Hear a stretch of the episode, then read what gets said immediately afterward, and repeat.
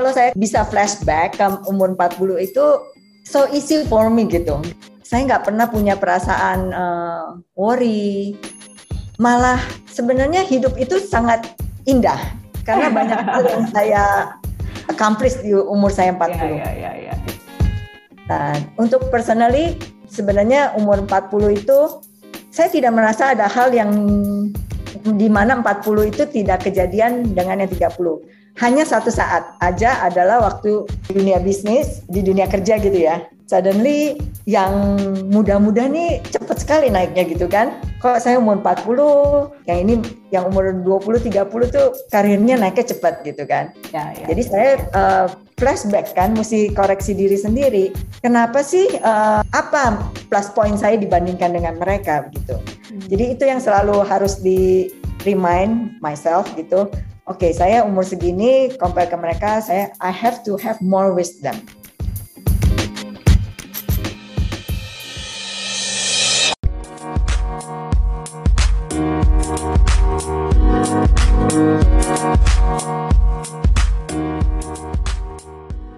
40 itu adalah the ideal stage of life karena kita semua itu sudah mencapai proses kedewasaan. Saya tidak bilang sudah titik puncaknya ya. Human being itu always evolving dan terus belajar dan belajar. Tapi uh, ada masa di mana kita itu maturing. Kemudian uh, the difference of emotional and physical uh, when we are 40, uh, mungkin secara emosional kita bisa lebih stabil, kita punya apa purpose of life juga lebih tajam, kita bisa lebih fokus. Uh, it's about a lot of different stages uh, pada saat kita itu sudah di umur 40. Dan yang terakhir bagaimana kita bisa thrive di saat umur kita 40. Hal-hal yang tidak nyaman kita alami. Tentu semua itu ada penyebabnya. Bagi teman-teman yang ingin mengetahui lebih dalam tentang diri sendiri atau ingin mencapai goal tapi tidak tahu bagaimana caranya, untuk memulainya atau dalam perjalanannya bagaimana untuk terus tetap bisa konsisten, reach out ke Dotimind ya di mana Dotimind menyediakan layanan coaching yang sesuai dengan kebutuhan teman-teman. Di website Dotimind yang kebetulan hari ini kita launch uh, our website uh, umurnya masih sangat-sangat muda sekali. We are actually one of the startup. Uh, visit di www.imind.com. Nanti akan uh, bisa kalian temukan artikel-artikel dan program-program yang dapat membantu teman-teman untuk terus maju dan menemukan purpose of life. Hari ini uh, kita disponsori oleh Fajra Cipta Nirvana, komunitas We Are Sisters, Vita Longsi, dan Great. Oke, okay. Tidak berlama-lama lagi, teman-teman, hari ini sudah hadir narasumber kita yang luar biasa dalam perjalanan karirnya dan ekspertisnya juga di dunia finance.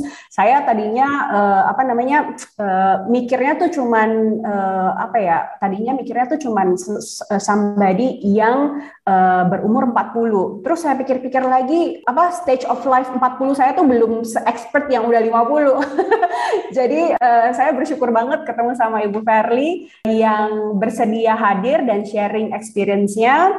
Beliau tentunya warga negara Indonesia, berumur 51 tahun saat ini, very expert, memiliki gelar Bachelor of Business Administration dari Eastern Michigan University dan MBA dari Oregon State University, berpengalaman di KPMG Sujendro Susanto sebagai manajemen dan pernah menjabat sebagai Vice President Treasury dan External Reporting di PT Hari Putra Prima TBK Direktur dan Chief Financial Officer di PT Indonesia Media Televisi dan sekarang masih menjabat sebagai Direktur di PT First Media Television.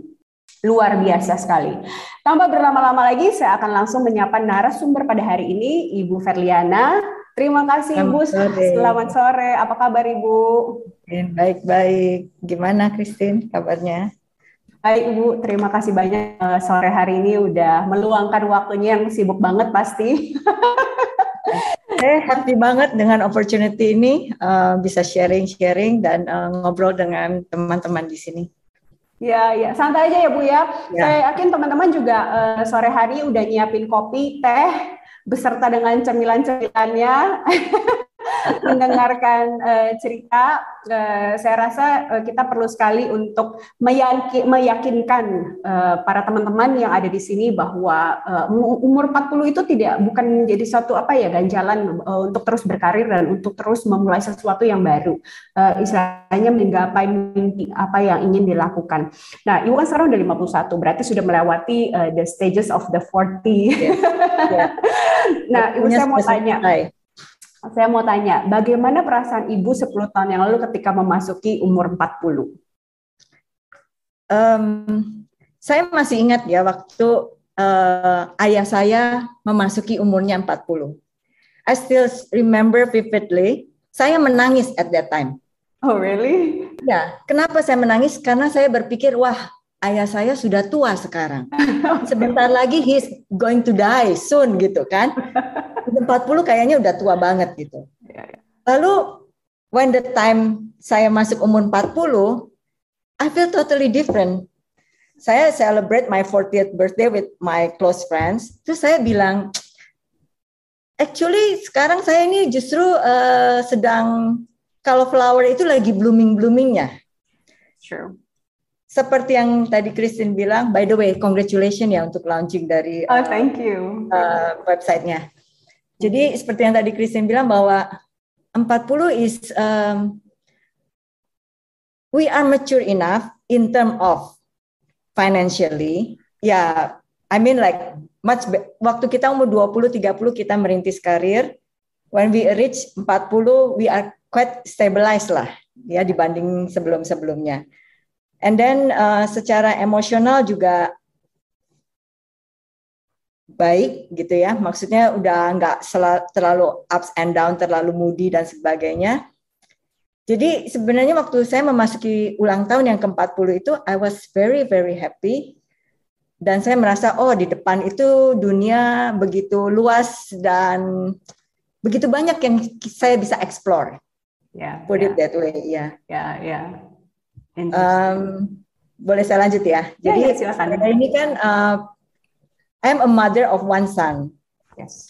Uh, jadi saya punya baby itu waktu I was 28 years. Berarti waktu saya 40 itu anak saya umur 13. So SD-nya sudah lewat. Jadi masa-masa ya susahnya saya itu udah udah boleh dibilang udah lumayan lewat lah. Ya, ya, ya. ya. Kan dari 0 sampai 6 itu yang paling sulit. Setelah 6 sampai 12 ya we just put our kids on the rail gitu ya. Yeah. udah 12 ke atas kayaknya kalau melenceng-melenceng pun ya nggak bakal keluar dari rel jauh-jauh lah. Yes. pokoknya udah di rel itu gitu. Yes I totally can relate with you. Ya kan? Jadi memang uh, umur 40 um, menurut saya I feel much better than when I was 30 gitu ya jadi 40 itu uh, is a maturing and blooming time for me. Yes. Saya uh, totally bisa relate sama ibu ya. Waktu saya umur 30 itu kayak uh, it's go, it's like life is going upside down karena saya punya tiga yeah. anak semuanya masih SD. Wah, apalagi itu tiga ya, saya aja satu udah merasa wah heboh gitu kan. Iya, yeah, jadi kayak life is so chaotic gitu loh, chaotic in yeah. different way gitu loh. Dan yeah. sekarang umur 40 semuanya sudah remaja gitu ya, yeah. semua sudah remaja kayak life is settling down a little bit gitu. Yeah. Uh, kayak apa more structure udah gitu karena mereka udah lebih uh, dewasa, mereka bisa ngapa-ngapain sendiri gitu loh. Kayak yeah. attentionnya itu tidak se constant waktu mereka SD gitu ya. Jadi semuanya tuh kayak uh, udah lebih kita punya ruang waktu sendiri lah untuk diri sendiri gitu loh. Pengen ya. ngapain itu udah nggak kayak harus kepikiran ntar mereka uh, siapa yang ngurusin dan lain sebagainya. Ya, benar, saya mau tanya, sebelum Ibu masuk ke 40 pada saat mungkin me, apa namanya at, towards the end of the 30s itu sebenarnya Ibu punya rencana nggak sih, kepikiran nggak sih di usia 40 tuh saya pengen ngapain, ngapain, ngapain gitu loh. Me, merencanakan nggak? Um, sebenarnya yang saya ingat adalah um, waktu saya sebelum 40 itu saya bekerja di bidang pendidikan education. So I was a finance uh, for Pelita Harapan kan. Um, di dalam dunia industri pendidikan demanding tapi not that demanding gitu ya. Jadi memang uh, itu good timing di mana anak saya masih kecil, saya punya waktu spend time more with him gitu. Terus um, jadi karir saya ya boleh dibilang terlalu comfort gitu ya. Nah, yang saya pikir at that time adalah wah, saya berkarir tinggal 15 tahun lagi kalau kita pensiun gitu kan. Jadi I want to try another industry yang lebih challenging, yang lebih uh, um, moving faster gitu ya dan uh, di pendidikan pendidikan karena sistemnya kan yearly jadi yeah. everything is kind of ya lebih berstruktur lah yeah, gitu. yeah. lebih lebih mudah out really well ya yeah. uh, jadi sebenarnya itu rencana saya at that time begitu anak saya SMP SMA saya mau coba try industri yang lain yang di mana saya bisa kerja mungkin uh, lebih long hours begitu itu iya. sebenarnya uh, cita-cita saya waktu umur 4 pas saat 40 And then I moved to another industry when I was 42, actually. Mm-hmm. Okay. So uh, at that time, I told my boss I want to quit. And then he asked, why you want to quit? Saya bilang, uh, saya mau coba industri lain. Terus pas kebenaran, uh, bos saya punya bisnis di industri yang banyak gitu kan. Jadi dia bilang, oke, okay, if you want to do that, uh, you can choose whatever industry you want. I give you seven names of CEO, you just go talk with them, discuss with them. Yang mana yang you suka, go ahead, pindah gitu. Mm -hmm. Nah, at the time saya pindahlah ke retail company. Oke. Okay. Yang memang lebih demand, much dibanding dan fast forward ya. Maksudnya semuanya tuh semuanya cepet-cepet gitu. Prosesnya ya, ya. seperti cepet-cepet. Iya, iya, iya, iya, ya. Bu, kalau misalnya dilihat kan sebenarnya Ibu tuh semua uh, very consistent di bidang finance gitu ya. ya. Is that something uh, yang Ibu udah kayak apa ya, cita-citakan dari dulu sih kayak memang pengen uh, di dunia finance dan uh, pengen jadi orang finance gitu loh. Uh, oh. Kita kan dari kecil kan punya cita-cita nih gitu. Uh, ya. Apakah sampai di usia ini tuh ibu merasa bahwa that's been my dream gitu loh. And I've been consistently uh, working in the in the in, in my dream aja gitu loh. Uh, pekerjaan impian lah istilahnya. Sebenarnya hmm, I'm always good with numbers. Tapi bukan sesuatu yang seperti fisik yang terlalu karena nggak nggak kebayang gitu sama saya. Yeah. jadi when I was high school saya masuknya biology and chemistry Ya. Karena cita-cita saya adalah something to do with food technology. Oh wow. Itu dream, dream saya sebenarnya. Ya, ya. Tapi waktu saya mau masuk kuliah, uh, ayah yang saya mau adalah pergi ke Australia untuk ambil food technology. Tapi ayah saya tidak mengizinkan saya pergi ke Australia. Dia prefer saya pergilah ke Amerika. Okay. And then at that time karena dia, dia punya uh, teman dan anaknya akan pergi, jadi kita sama-sama pergi begitu ya. Terus di university yang saya masuki itu, they are very good with um, accounting. Ya. Jadi ya udah, saya ambillah accounting itu dan ternyata saya menyukai ya dunia um, accounting dengan numbersnya gitu. Jadi cocok lah uh, dengan um, talent, bukan talent ya, dengan passion saya begitu ya, ya numbers. Ya. Tapi tetap uh, saya ini orang yang sangat suka makan culinary. saya very adventurous dan saya berharap in my 50, 60 gitu saya I will do something with food. Gitu. Food, okay. yeah. And uh, just another side uh, story ya. Saya selama COVID ini kan semua kerja di rumah ya, kerja di rumah yeah, lalu yeah, yeah. Uh, I have spare time lah gitu. Jadi yeah. saya uh, lagi pikir-pikir saya mau ngapain gitu kan. And then one day for my birthday I love cheese basically. So jadi saya mau beli cheese platter ceritanya untuk my birthday celebrate with my sisters gitu. And then I couldn't find it gitu. Gak ada hmm. di Jakarta yang at that time saya nggak bisa ketemuin. Yeah. So art, art, akhirnya saya bikin bisnis itu okay, no, so, interesting. I cheese platter and then I sell it gitu and then design. Jadi saya tahu tuh yang namanya startup Christine. Kita kerja dari beli sampai panggil Gojek sampai make sure Gojeknya barangnya tiba di tempat sampai. Yang, iya. Itu just uh, my hobby aja sih. Uh, yeah, untuk yeah, yeah, yeah. Uh, no, I just want to try something. Kan yeah. selama ini saya selalu kerja. Belum yeah. pernah menciptakan sesuatu bisnis yang saya try dari depan sampai belakang. Jadi saya try. Ya. So it's basically uh, apa namanya uh, starting something in the in the next level ya. Jadi nggak hanya 40 aja, even 50 aja, it's never too late to start something. Yeah. Ya kan, apalagi uh, 40s. Jadi Bu sebenarnya another uh, apa namanya uh, ide ini come out juga why I want to mention uh, umur 40-an karena one day saya tuh orang yang gampang tidur banget. Kayak like life is very easy in the sense of I don't have to worry so much in my 30s gitu loh. Karena apa sih yang ditakutin gitu loh anak-anak masih SD, uh, you know basically they are very structured and discipline, uh, nggak terlalu banyak pekerjaan juga ya stabil lah gitu loh.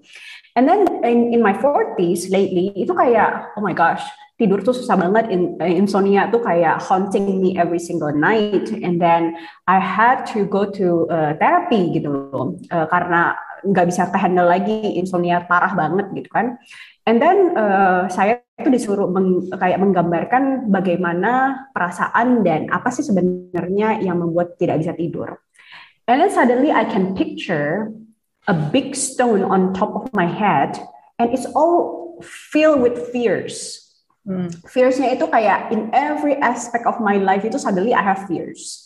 Uh, kayak apa ya? Uh, mungkin memang ada trauma juga karena saya merasa bahwa oh my gosh, uh, bad things could happen anytime and it's out of my control. Jadi uh, with the death of my husband itu juga kayak satu trauma yang membuat saya realize bahwa uh, anything can happen and you you know nggak bisa nggak bisa dikontrol begitu aja. So saya share sama teman. Terus begitu dia bilang ini, um, well welcome to the 40s. dia bilang ah selalu tahu ya katanya. In your 40s you gonna experience a lot of things that you never experienced before gitu. Jadi akhirnya saya curious kan, curious dan saya talk to friends yang udah umur 50-an di awal 50-an. Terus saya tanya, pernah nggak sih kalian tuh ngerasain ini gitu loh in your 40s gitu loh. Dan mereka tuh orang-orang yang cukup stabil gitu loh. And now in their 50s gitu ya. Mereka mulai cerita gitu. Makanya saya tuh kayak yang, oh iya ya, ternyata I'm not alone gitu loh. Mungkin di luaran sana banyak sekali orang-orang yang udah 40-an experience different thing, but they cannot acknowledge, nggak bisa uh, apa pinpoint sebenarnya perasaan ini tuh wajar nggak sih? Nah, saya mau tanya sama ibu, secara emotionally and psychologically gitu ya, apa sih yang berbeda uh, when you are going through your 40s dengan maybe now you are 50 apa yang apa yang uh, apa sebelumnya ada sekarang udah gone gitu loh apa yang tadinya hmm. mungkin nggak ada sekarang then you experience Sebenarnya waktu saya umur 4, saya juga light sleeper, maksudnya uh, very easy to sleep gitu ya. Waktu saya 40-an, saya nggak punya problem tuh dengan tidur. And then just this during this COVID lah, but I think it's because um, premeno, hmm. ya kan? Ya, ya, ya. Jadi suddenly when you I can just go sleep and then suddenly jam 2 malam bangun kayak ada sesuatu di kepala terus kayak worry something gitu. Ya. Tapi saya selalu berpikir saya lagi worry apa ya? Terus Anda cari satu-satu nothing to worry. Oke, okay, let's go to sleep gitu kan. Tapi di umur 40 itu Uh, kalau saya bisa flashback ke umur 40 itu so easy for me gitu. Enggak, saya nggak pernah punya perasaan uh, worry. Malah sebenarnya hidup itu sangat indah karena banyak hal yang saya accomplish di umur saya 40. Ya, ya, ya, ya, ya, ya. Uh, memang um, di umur 40 itu kan di mana mungkin uh, sebagian juga begitu orang tua kita getting older uh, dan jadi role-nya terbalik ya. Yes, yes. Kita seperti jadi orang tuanya dan orang tua kita seperti anak, di mana hmm. dulu mereka yang take care of kita, sekarang kita yang take care of them.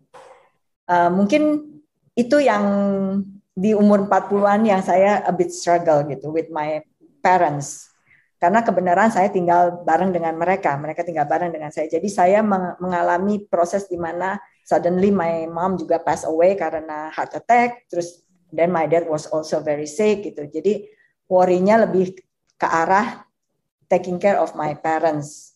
Hmm. Tapi untungnya saya saya selalu bersyukur. Saya selalu uh, bilang ke suami saya, untungnya my dad pass away not during this COVID gitu. Jadi sebelum COVID dia sudah meninggal karena saya merasa kasihan sekali kalau during this COVID dia masih hidup. Dan untung juga itu tidak terjadi waktu umur 30-an di mana saya financially juga nggak stable gitu kan. Hmm. Tapi waktu terjadi ini di umur 40-an it's just like ya itu udah anugerah dari Tuhan lah itu terjadinya yeah, seperti yeah, itu. Yeah, yeah. Nah, untuk personally um, sebenarnya umur 40 itu saya tidak merasa ada hal yang umur 3 di mana 40 itu tidak kejadian dengan yang 30. Hanya satu saat aja adalah waktu di dunia bisnis, di dunia kerja gitu ya. Suddenly yang muda-muda nih cepat sekali naiknya gitu kan.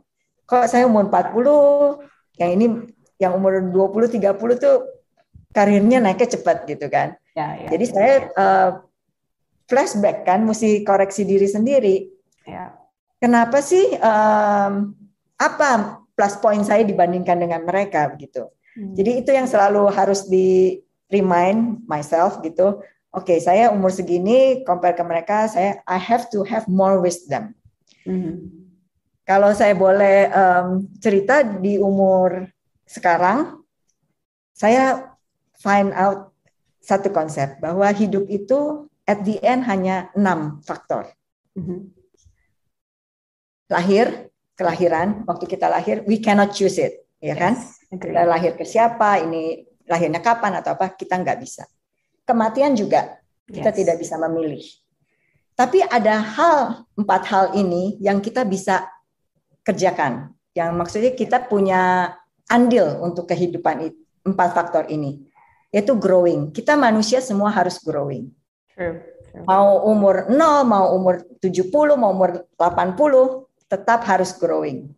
Growing emotionally, physically, uh, mentally, lalu uh, penggunaan thinking gitu ya Ya. Walaupun orang pada bilang e, nanti kalau makin tua makin pikun, makin ini, makin ini gitu. Tapi it's growing, actually growing up atau growing down kan it's still ada movement gitu ya, nggak nggak nggak stagnan gitu. Lalu ada, of course ada, saya selalu bilang karena saya orang finance ada pajak yang harus kita bayar itu ya kita nggak bisa lari lah.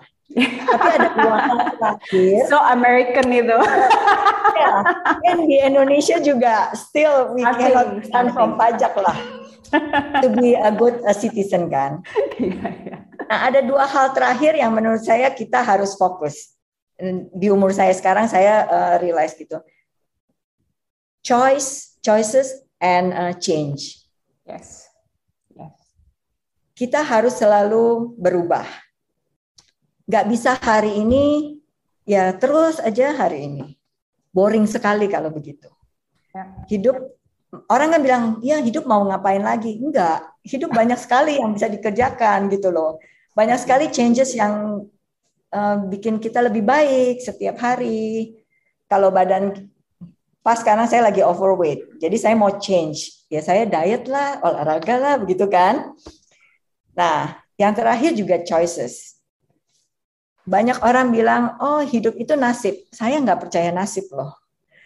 Saya selalu, kalau saya sekarang udah 51, saya selalu bilang, we are today is about our choices. Mm-hmm. Choices dari umur 0 sampai umur 51 ini. Yeah. Impact-nya adalah sekarang. Jadi apa yang kita lakukan mungkin 10-20 tahun lalu, impact-nya hari ini. Dan apa yang kita kerjakan hari ini, impact-nya ya akan tahun ke depan gitu. Yeah. Jadi segala sesuatu itu adalah our own choice. Hmm. You mau maju atau enggak, you mau berubah atau enggak itu our, our own choice. Yes, I agree.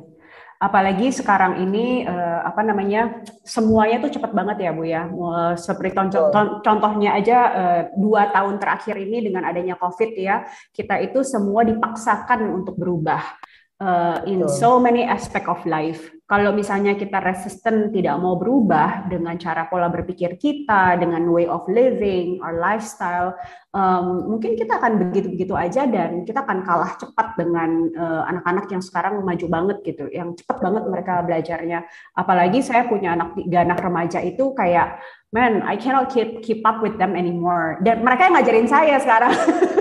Bukan saya mereka topik pembicaranya aja kadang-kadang kita what gitu kan.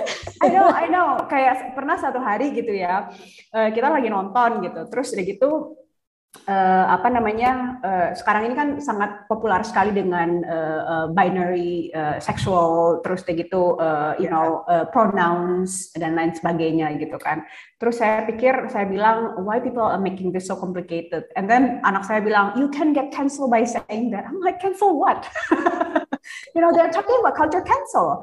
Dan yeah. I was like oh my gosh like uh, really my 13 years old actually educating me about culture cancel gitu. so kayak kita tuh harus beda sekali. Yes, and we have to catch up. Uh, apa namanya dengan apa yang terjadi around us gitu loh uh, what to what to do what not to do gitu uh, jadi kayak learning itu is always uh, uh, uh, apa harus jadi mindset kita ya kita nggak bisa yeah kayak berhenti sampai di situ aja. Dan itu eh, nggak uh, bisa cuma teori gitu loh. Exactly. Harus uh, practical dan benar-benar um, get into their life ya untuk anak-anak ini kan. Yes, yes, yes. Jadi kalau kita ngomong yang satu mengawang-awang, mereka bilang, oh sorry itu old old school, old fashion sekarang nggak begini lagi gitu kan. Ya, yeah, exactly. I, I think um, Ibu kan dari 30-an uh, dari 30 40s itu udah uh, become a leader gitu ya. Nah, kira-kira challenge-nya apa sih Bu uh, when you when you were 40 and now that you are 50 gitu ya, uh, become a leader itu uh, what what what what are the challenge uh, yang Ibu hadapi uh, day in uh, day in and out aja gitu uh, sehari-hari? Um, karena sekarang di masa COVID ini um, ya mungkin uh, cara kerja kan juga berubah ya. Uh, karena kita nggak bisa face to face lagi dan kita nggak bisa lihat uh, mimik seseorang dengan sebenar sebenarnya gitu kan. Jadi itu juga challenge untuk manage your team. Yeah, tapi on the other side bagusnya adalah um, everything become more efficient kan. Kita mau meeting pindah ke meeting itu tinggal ya less than one minute selesai gitu kan. That's true. That's ya. True. Nah sekarang jadi challenge-nya untuk manage my team nggak bisa seperti cara dulu lagi. Jadi memang ya udah sistemnya adalah ya your KPI. Jadi kadang-kadang saya nggak tahu dia benar-benar ada di Jakarta atau lagi di Bali atau di mana kan we don't know gitu. Tapi ya udah KPI-nya adalah begini, you meet the target or not itu aja sih. More than that udah we cannot control. Yeah, I agree. I I I also face that gitu loh. Uh, bahkan kadang-kadang uh, when I'm hiring gitu ya anak baru yang masuk aja kayak I haven't seen that person. so it is it is very challenging kayak tiap hari itu mesti putar otak gimana caranya supaya uh, we can sustain and maintain uh, the relationship uh, terus yeah. itu uh, apa namanya uh, cara kerjanya supaya uh, lebih efisien tapi juga menghasilkan yeah. So, it is uh, it is so different. Time evolving so much. Sambil kita ngobrol untuk teman-teman yang masih yang mau bertanya uh, silakan tinggalkan uh, pertanyaan kalian di kolom chat atau nanti setelah selesai ini kita akan uh, uh, silakan open mic untuk kalian bertanya langsung. Ingat bahwa tiga penanya yang terbaik yang paling keren itu uh, akan kita berikan hadiah dari sponsor kami uh, pada sore hari ini talking about 40s ya Bu ya uh, apa namanya uh, Ibu kan waktu 40 anaknya udah uh, udah mulai going through teenage year gitu ya. Saya dulu waktu mereka masih SD tuh kayak masih santai-santai, oh I still have years to go until mereka tuh college gitu loh. And suddenly now I'm starting to count my days kayak yes. oh my god my eldest udah di uh, college gitu, udah di uh, udah kuliah gitu. And then I have two girls yang moving towards that that part gitu tiga tahun lagi satu tuh udah mau gone gitu It, it's kind of like it, I have this feeling of fears fears yang aduh nanti sendirian ngapain ya gitu loh nah uh, did you prepare for that? Like mikir nggak sih kalau misalnya anak gua pergi nanti untuk kuliah atau kerja uh, what am I gonna do? Apa sih yang saya mau rencanakan lakukan gitu pada saat saya udah sendiri nih udah nggak ada lagi yang diurusin ya uh, kecuali sama suami aja uh, you know going through uh, all days together gitu. Like what are your thoughts? Um, anak uh, waktu saya anak saya masih kecil uh, saya thank God itu adalah every day I send I drive him to school. Yeah. Jadi uh, waktu umur 13 sampai 17 itu anak-anak mulai berubah, mulai sering lari-lari dari parents kan. Maksudnya kalau dia udah nggak kesel, dia udah ngumpet atau ke mana begitu. Nah karena mau nggak mau satu mobil, they cannot go anywhere. Jadi itulah perfect timing untuk bicara dengan anak. Jadi ya. saya bersyukur juga kalau Jakarta itu kadang-kadang rada macet. Jadi yeah. kita have more time gitu loh untuk sharing, untuk uh, conversation. Yeah. Gitu. Nah waktu anak saya uh, kuliah, memang my dream waktu umur 40 itu adalah uh, I have to send my son study abroad. Bukan karena Indonesia nggak nggak lebih baik, bukan. Tapi saya mau dia experience bahwa the world is so big, the world is there, and then you meet other cultures, uh, other people from other cultures. So you are more rich gitu kan, uh, in terms yeah. of uh, your ability to communicate with others, uh, ngerti culture yang lain gitu. Dan waktu saya uh, send him to university, I know karena itu juga yang saya alami waktu saya kuliah. They will never come home the same. Dan memang sewajarnya dan seharusnya begitu, okay. ya kan? kalau mereka tetap sama kan, wah udah disekolahin, udah buang waktu satu tahun kok tetap sama. Aneh kan? Okay. Never thought memang, of that, so thank you for the thoughts. ya, memang harus berubah. Tapi berubahnya harus lebih baik, bukan jadi lebih yeah. buruk gitu. Tapi tetap harus berubah. Um, dia sudah pergi, anak saya udah enam tahun ya, berarti sekarang. Dan memang berubah. Uh, dia more independent, more mature. Terus the way they think is ya, ya berubah lah. Um, memang getting more mature gitu ya. ya. Nah, saya tuh mau ngapain? Empty nester nih, ya kan? Tinggal saya dan suami gitu. Dan suami saya sibuk sendiri kan dengan pekerjaannya. Tapi saya punya saya tuh senang bergaul dengan beberapa komunitas. Akhirnya di umur 40-an itu masuklah saya ke satu komunitas lari. Jadi okay, saya okay. jadi pelari lah sekarang gitu kan. Memang saya selalu suka berolahraga tapi waktu saya umur 45 uh, remember kan kita sama-sama di UPH itu UPH punya track yang bagus banget. Yes, yes. Saya selalu berpikir, loh saya setiap hari lewatin track ini kok sayang banget ya kalau saya nggak gunakan. Hmm. Jadi mulailah saya berlari sore-sore setelah pulang kantor gitu, jam 4, jam 5 pertama dua putaran, tiga putaran, lama-lama bisa banyak gitu. Yeah. Dari mulai itulah saya berangkat uh, menjadi ternyata saya I love running. Benar-benar I love running. So I keep telling my friend, kita lari ya sampai kita mau mati. mau meninggal kita tetap lari. Itu our wish, my wish gitu ya. mau larinya pelan atau larinya cepat, pokoknya kita tetap harus berlari gitu. Ya, ya, ya, Karena berlari itu membuat uh, hormon endorfin itu ada sainsnya. Ya, ya, ya, hormon endorfinnya keluar jadi make you so happy gitu. Seharian jadi happy deh kalau habis lari. Lalu saya uh, banyak hal-hal saya belajar bahasa yang baru, belajar bahasa Jepang. Dulu saya pernah belajar, terus saya refresh lagi begitu. Jadi banyak hal-hal yang saya lakukan untuk mengisi kekosongan. Dulu saya main organ, jadi sekarang saya buka partitur, download partitur, saya main berusaha bermain piano, at least satu dua lagu saya pelajari begitu kan. Ya, ya, Jadi ya, ya banyak ya. banyak hal yang kita bisa lakukan dengan waktu kosong dan itu jadi sense of accomplishment gitu. Mm-hmm. Dan uh, surprisingly, saya juga baru tahu lately, my son jadi so proud of me juga karena dia selalu bilang uh, look at my mom, dia better loh, bisa lari lebih jauh dari kita, bisa ini, bisa itu. Masa kita cuma gini-gini doang kalau dia refer ke temennya, ayo let's do something gitu kan. Ya. Ya yeah, ya, yeah, that's good. That's a that, that's a good influence yang kadang-kadang kita nggak sadari ya. Padahal kita cuma mau melakukannya for the sake of ourselves sebenarnya. Yeah for, yeah, yeah. for fun aja gitu kan sebenarnya. Ya, ya, ya, ya, that's good.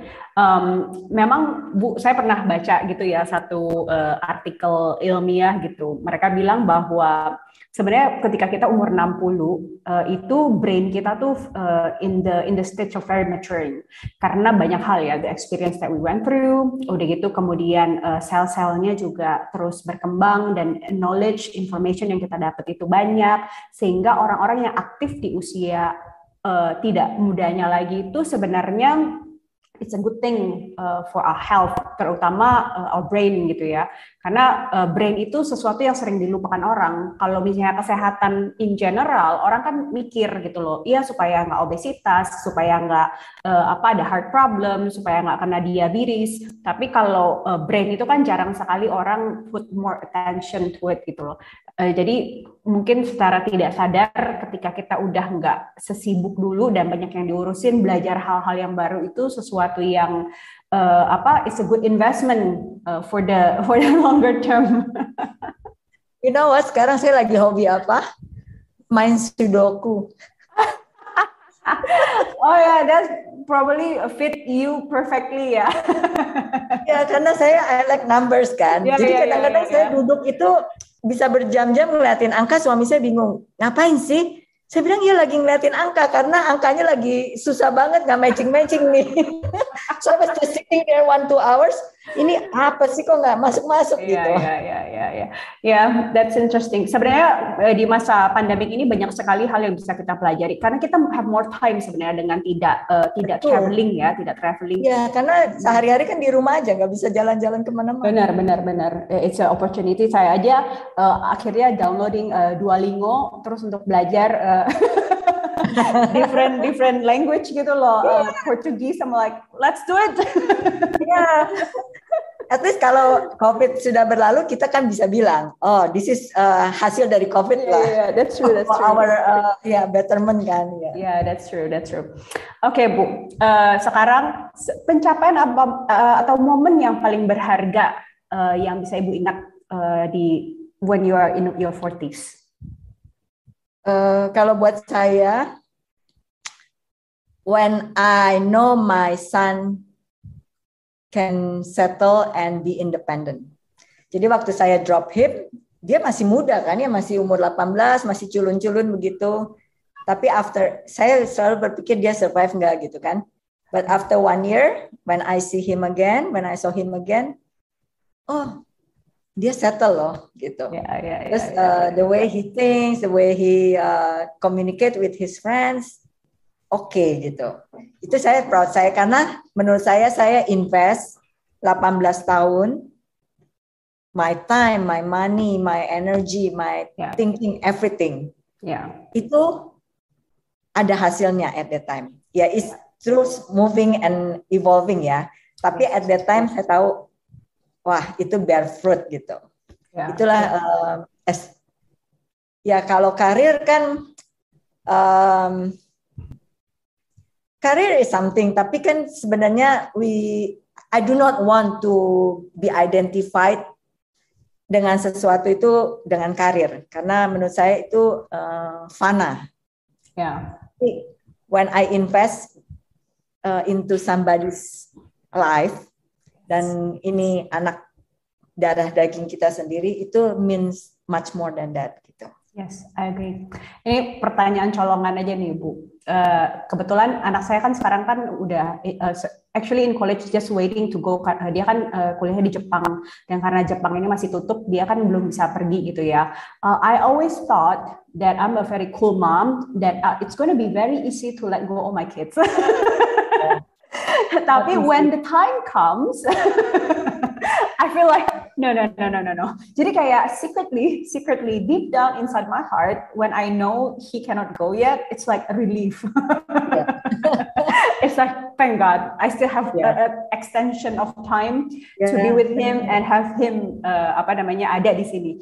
Nah waktu ibu apa dropping him off for college itu perasaannya gimana sih ibu? Aduh itu benar-benar ya maksud um, saya kan I drop him karena dia tinggal yang nggak deket dari airport gitu, so I have to drop him. Terus sudah selesai saya pulang, saya driving myself kan ke airport. It's like three hours itu saya crying di depan dia saya nggak berani nangis. Uh, nanti kan dia juga sedih ya, so yeah, I just yeah, say yeah, yeah. yeah be good. Terus tapi the moment I went inside the car itu udah saya nangis all the way sampai di airport. Tapi ya saya menguatkan hati sendiri ya, yeah, selalu menguatkan yeah. hati sendiri bahwa at the end um, anak itu hanya titipan Tuhan. Yeah. Uh, jadi uh, kita nggak bisa clinging terus ke anak, tapi tugas kita adalah invest in him to make him uh, find his own calling gitu ya. Yeah, yeah. Calling dari his own life gitu. Itu tugas orang tua.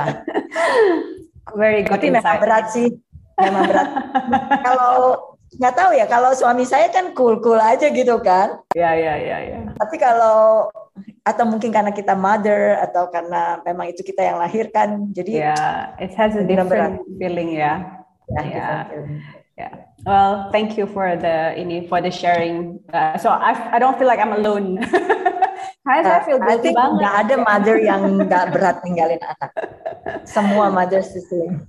Yeah. Even sekarang aja kalau dia pulang dia kembali juga di hati itu ada rasa yang plong ya, yang maksudnya yang hilang gitu kan? Ya ya ya ya. You cannot describe it tapi you, you know the the feeling gitu. Yes yes yes yes. Tetap sampai sekarang. Yeah, that's interesting. Uh, I'll I'll experience that maybe in the next couple months. okay. yeah. I'll reach out to you. Ibu, my days is coming. okay, we have questions here. Uh, ada pertanyaan dari Teresia. Apa yang bisa kita lakukan untuk meningkatkan karir dan mendapat kesempatan pekerjaan yang lebih baik? Karena banyak perusahaan yang tidak mau menerima pekerja yang di atas usia 35 tahun. Hmm. Oke. Okay. Uh, di dalam perjalanan karir saya, satu hal yang saya selalu uh, keep telling myself, kalau your boss ask you to do something additional to your job, to your scope, mm-hmm. jangan pernah bilang no. Walaupun kadang-kadang you nggak tahu you mau harus ngapain, just say yes, and then you research your own gitu. Yeah. Nah, awalnya memang seperti saya kan awalnya berkarir di bidang finance. Mm-hmm. Nah, lately, I think this uh, four, four, four years, uh, saya di assign ke satu hal yang lain. Yeah. Uh, memang awal-awalnya saya pikir, aduh itu pekerjaannya sulit banget gitu, karena saya mm-hmm. tahu, karena saya orang finance, aduh itu pekerjaannya sulit banget.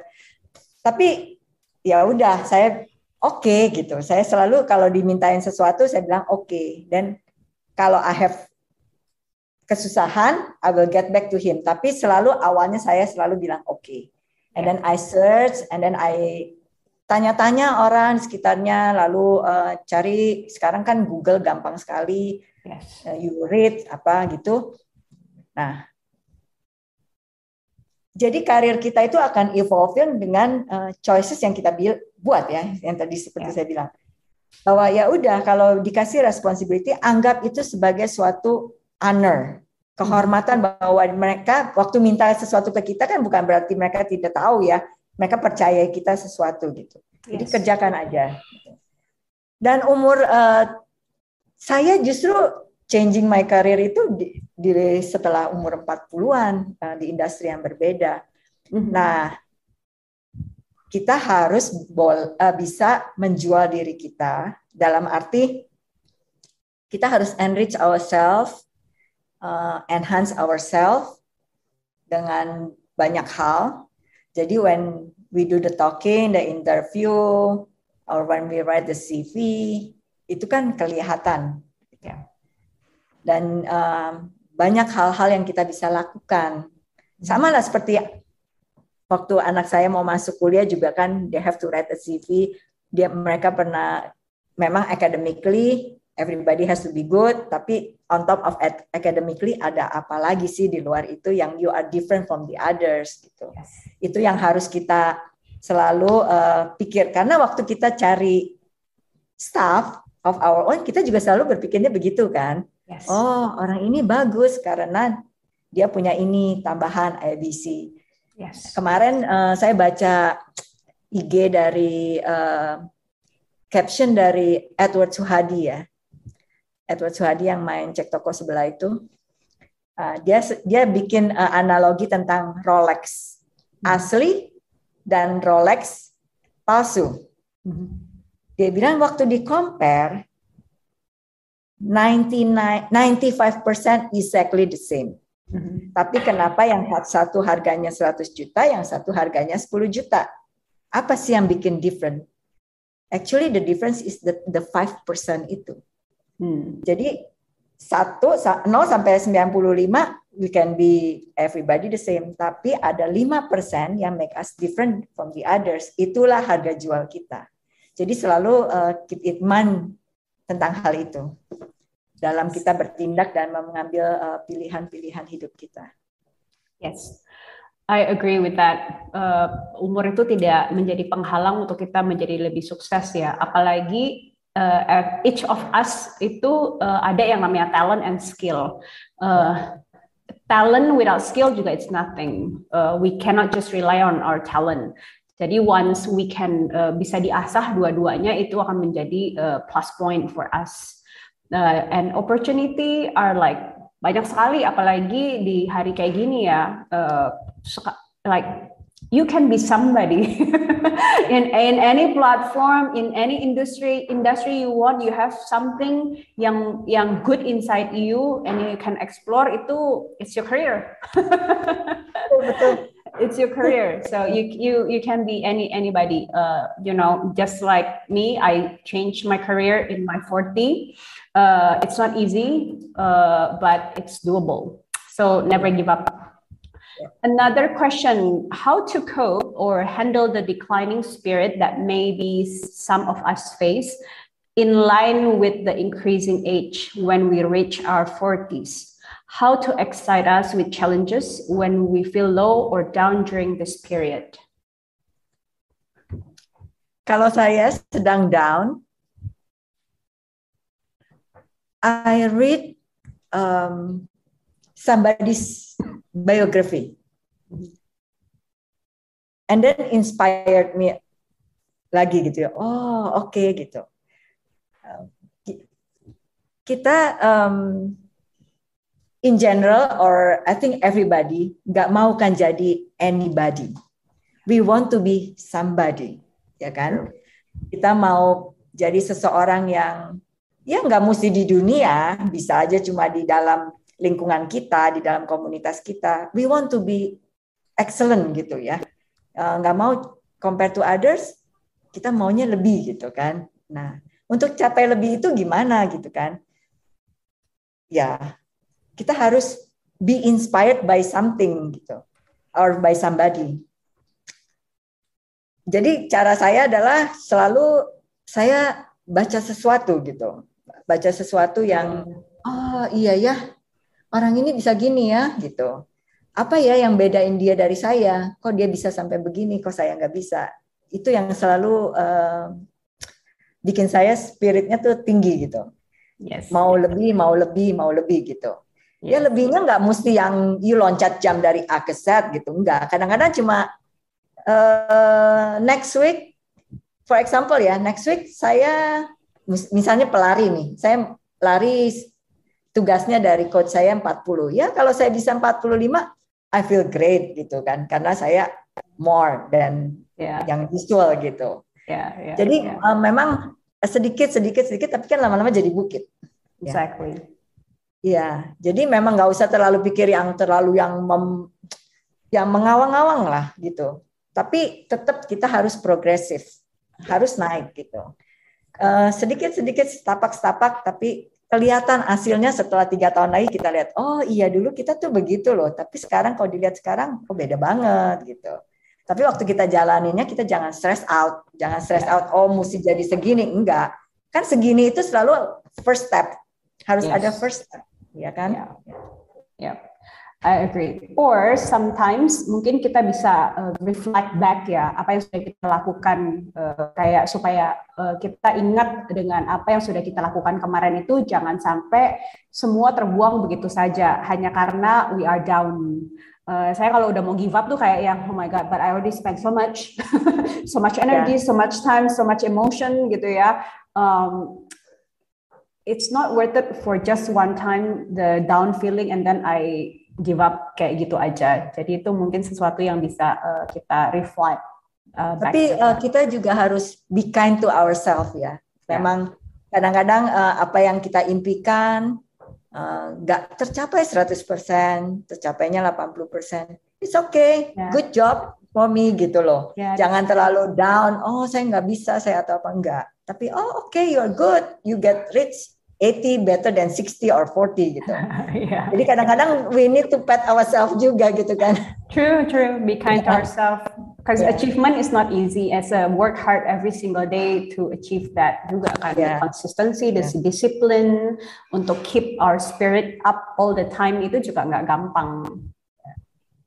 Ini ada lagi pertanyaan Apakah sensasi life begins at 40 itu sama untuk pria dan wanita atau untuk pria ada angka di angka lain? Sebagai mom, saya melihat anak-anak semakin dewasa dan harus saya siapkan masa depannya sejak sekarang.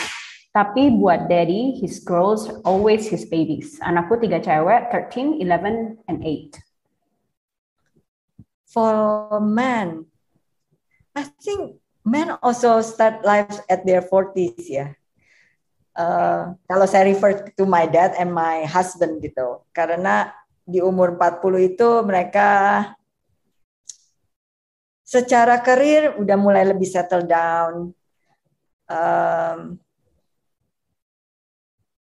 secara emosi juga nggak se galau galak dulu segalak dulu my husband is very galak jadi setelah 40 kayaknya dia lebih mild down gitu. Atau mungkin karena um, udah lebih pengertian gitu. Atau karena memang udah emosinya udah lebih menurun gitu.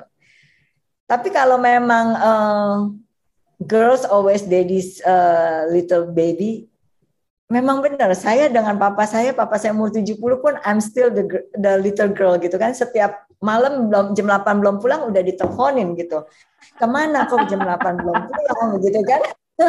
Still same gitu. Itu nggak bisa didinai sih memang uh, ya begitulah adanya. Ya, ya, ya. I think it's probably just a saying ya. Maksudnya a girl's always a, a daddy's girls and hmm. um, it's just something yang ada di hati mereka aja gitu loh. Yeah. Uh, apa namanya the relationship biological uh, daughter itu kan uh, very different. Tapi benar kata ibu bahwa for men is actually also start at 40. Sebenarnya lebih tepatnya itu awal-awalnya ini establishmentnya sebenarnya untuk buat buat pria sih ya, buat pria uh, apa namanya uh, life begin at 40 tapi uh, karena culture shift uh, dan uh, the, the women get more independence gitu uh, so we are starting to like equally uh, the equality of genders juga udah semakin uh, meningkat gitu ya. Jadi uh, itu juga jadinya akhirnya relevan untuk para wanita jadi wanita itu juga dengan karir-karir yang mereka dan lain sebagainya itu uh, we are going through the stage of life uh, bersamaan gitu loh. Uh, let's say in the family gitu kan. Pada saat uh, umur 20-an, 30-an mungkin fokusnya di anak-anak, di keluarga. Ketika 40 itu uh, semuanya adalah bisa tahu dan anak-anak udah mulai remaja. So kita itu kayak sebagai wanita juga pada akhirnya mengikuti tren tersebut gitu loh. Makanya yeah. Uh, for women, uh, you know, uh, it's a new new beginning for us karena mungkin kita yang lebih sibuk ya uh, ngurusin anak-anak gitu loh untuk yeah. peritilan-peritilannya karena men mostly very focused on their career at the work gitu uh, while we are multitasking here and there gitu. memang kita di secara nature memang kita lebih multitasking dibanding yes. laki-laki. Yes, yes. Oke, okay, buat kalian yang mau bertanya langsung, silakan mungkin bisa raise hand, uh, and then uh, bisa open, bisa buka mic-nya dan langsung bertanya. Uh, jangan lewatkan kesempatan yang keren banget uh, untuk hari ini. Bisa uh, ada Ibu Verly yang bisa berbagi cerita Mungkin kalau misalnya ada yang bertanya silakan angkat tangan. Mungkin saya dibantu sama uh, Devi atau Wahyu kalau misalnya nggak kelihatan. Soalnya kemarin itu ada yang angkat tangan uh, terlewatkan sama saya. Kalau misalnya ada langsung uh, apa namanya angkat tangan aja. Oke okay, Bu, speaking about now you are 50. Waktu uh, towards the end of 40 itu sebenarnya merencanakan kembali nggak sih kayak 50 ini di di di, di in my 50s ini what should I achieve? Uh, kepikiran lagi nggak sih another milestone uh, in the 50s? Oke. Okay. Um, sebenarnya dream saya di usia 50 sekarang ini somehow I want to stay itu gak di Jakarta gitu. Hmm. Jadi karena uh, terlalu hektik di sini. Jadi saya sedang berpikir untuk cita-cita saya adalah keluar dari Jakarta. Tapi ke mana itu I'm still dealing with it gitu ya. Um, karena saya kepingin sekali uh, lebih involve ke komunitas yang lebih kecil, ke daerah-daerah yang lebih uh, mungkin bukan di pedalaman sekali. I don't think I can go that far juga. yeah. Satu tempat yang saya bisa berkontribusi terhadap uh, society-nya gitu ya, terhadap penduduknya. Itu sebenarnya cita-cita saya. Uh, tapi uh, mungkin saya bisa capai itu setelah pensiun kan, setelah 55 gitu. Tapi dari sekarang saya udah mulai berpikir, mulai uh, apa ya, planning, developing uh, rencana saya itu. Uh, let's see uh, where God uh, lead me to gitu. Ya, Tapi ya, itu ya, yang ya. Uh, saya karena uh, saya merasa I don't think anak saya juga akan pulang sih gitu ya. Itu uh, jadi uh, ya mau di Jakarta nggak di Jakarta juga I will be far from him gitu. Jadi mendingan yeah. saya doing something yang uh, relevant to the society. Yes. So no matter how old are you, life have to be keep progressing. Jadi. Iya. uh, teman-teman jangan khawatir uh, apa masalah umur sebenarnya kalau orang bilang uh, age is just a number, sebenarnya it's not really just a number juga sih. eh, kayak setiap kali uh, perubahan abad itu kayak uh, apa ya kerasa banget the difference gitu loh. Uh, yeah. Waktu saya turn 40 aja tuh kayak kerasa banget gitu, meskipun banyak orang yang bilang oh it's just a number. Uh, well, not really gitu loh, karena yeah. banyak yang berubah gitu loh. Uh, yang saya paling jengkel dengan bertambahnya umur ini satu mata. itu saya jengkel banget gitu. Maksudnya ya memang bisa pakai kacamata tapi is so cumbersome kan. Yes. yes tapi kalau nggak pakai kacamata kayak nggak kelihatan gitu. Kok suddenly saya nggak bisa baca gitu. Uh, angka-angka yang 8 dan 6 kok bisa terbalik-balik kadang-kadang paling saya jengkel. Iya, saya setuju sekali itu. Dengan karena, perubahan umur ini. Iya, karena saya baru cek mata juga kemarin karena somehow my eyes itu kayak baterai karena mungkin kita udah terlalu sering di uh, di laptop ya, depan laptop dan tiba-tiba uh, apa namanya waktu saya cek karena sering pusing dan lain sebagainya gitu uh, uh, dokternya bilang ini minusnya nambah nih. Masih untung minus, belum plus. oh udah, saya dari 30-an tuh udah plus. Uh, oh. Iya, jadi untungnya uh, untungnya plusnya sih nggak nambah, jadi masih masih inilah. Uh, iya, tapi benar. Jadi kalau misalnya uh, mungkin secara fisik nggak kelihatan sih umur 40-an, tapi once you read udah begini, iya, iya, itu kayak ketahuan banget umurnya. Iya. Jadi Terus, um, mungkin satu hal yang saya mau um, advice ya. Um, saya tuh lahir um, empat saudara perempuan semua. Tapi my dad itu selalu uh, encourage kita nih wanita-wanita. Pokoknya nggak boleh kalah dengan laki-laki. Pokoknya nggak boleh kalah dengan laki-laki. Kalau apa pun opportunity, kadang-kadang mama saya saya bilang udahlah perempuan udah nggak usah ke mana-mana atau nggak usah ngapa-ngapain gitu. Tapi my dad nggak pernah begitu. Dia selalu bilang, you mau perempuan mau laki, the world is the same. Yes. Gitu. Ya. Jadi kita sebagai mostly di sini kan ibu-ibu ya, walaupun hmm. ada bapak. Uh, jangan make a difference laki atau perempuan. Yeah. Give the same opportunity laki dan perempuan. Dan opportunity itu uh, sekarang memang waktu zaman saya baru mulai karir ya, umur 24, 25 itu kelihatan sekali laki-laki dan perempuan. Mm-hmm. Tapi sekarang as we ya udah 20 opportunity karir itu laki dan perempuan sama. Di company saya juga mereka treat mau laki mau perempuan itu semua sama gitu. Mm-hmm. Uh, jadi sebagai orang tua jangan bedakan laki dan perempuan. Give the same opportunity. Yes. Um, karena mereka sama-sama anak-anak kita. Gitu. Yes, I agree. Thank you. Oke, okay, baik teman-teman. Uh, saya merasa diperkaya uh, and got a lot of wisdom from today's conversation. Terima kasih banyak loh Bu Ferli untuk insight-insightnya and uh, for somebody who actually udah go through go through it duluan uh, apa namanya bisa memberikan apa ya inspirasi dan juga kita tahu apa sih sebenarnya harus dipersiapkan dan apa yang harus dilakukan. Tidak terasa kita sudah ada di penghujung acara. Sesi hari ini benar-benar informatif banget dan tentunya saya harap bermanfaat bagi kita semua. Sebelum saya menutup acara ini, saya ingin mempersilahkan Ibu mungkin bisa memberikan closing statement uh, yang nantinya bisa menjadi pegangan dan diingat sama teman-teman di sini uh, ketika mereka keluar dari uh, virtual meeting ini, uh, semoga bisa memberikan dampak yang luar biasa untuk hidup mereka. Silakan Bu. Um, enjoy your 40s karena 40s nggak akan balik lagi. So enjoy every moment dan just keep in mind selalu every time you have problem, every time you have to choose to make a choice gitu, bahwa life is about choices, making a, the right choice. Jadi apa yang kita invest, apa yang kita putuskan hari ini, dampaknya untuk masa depan.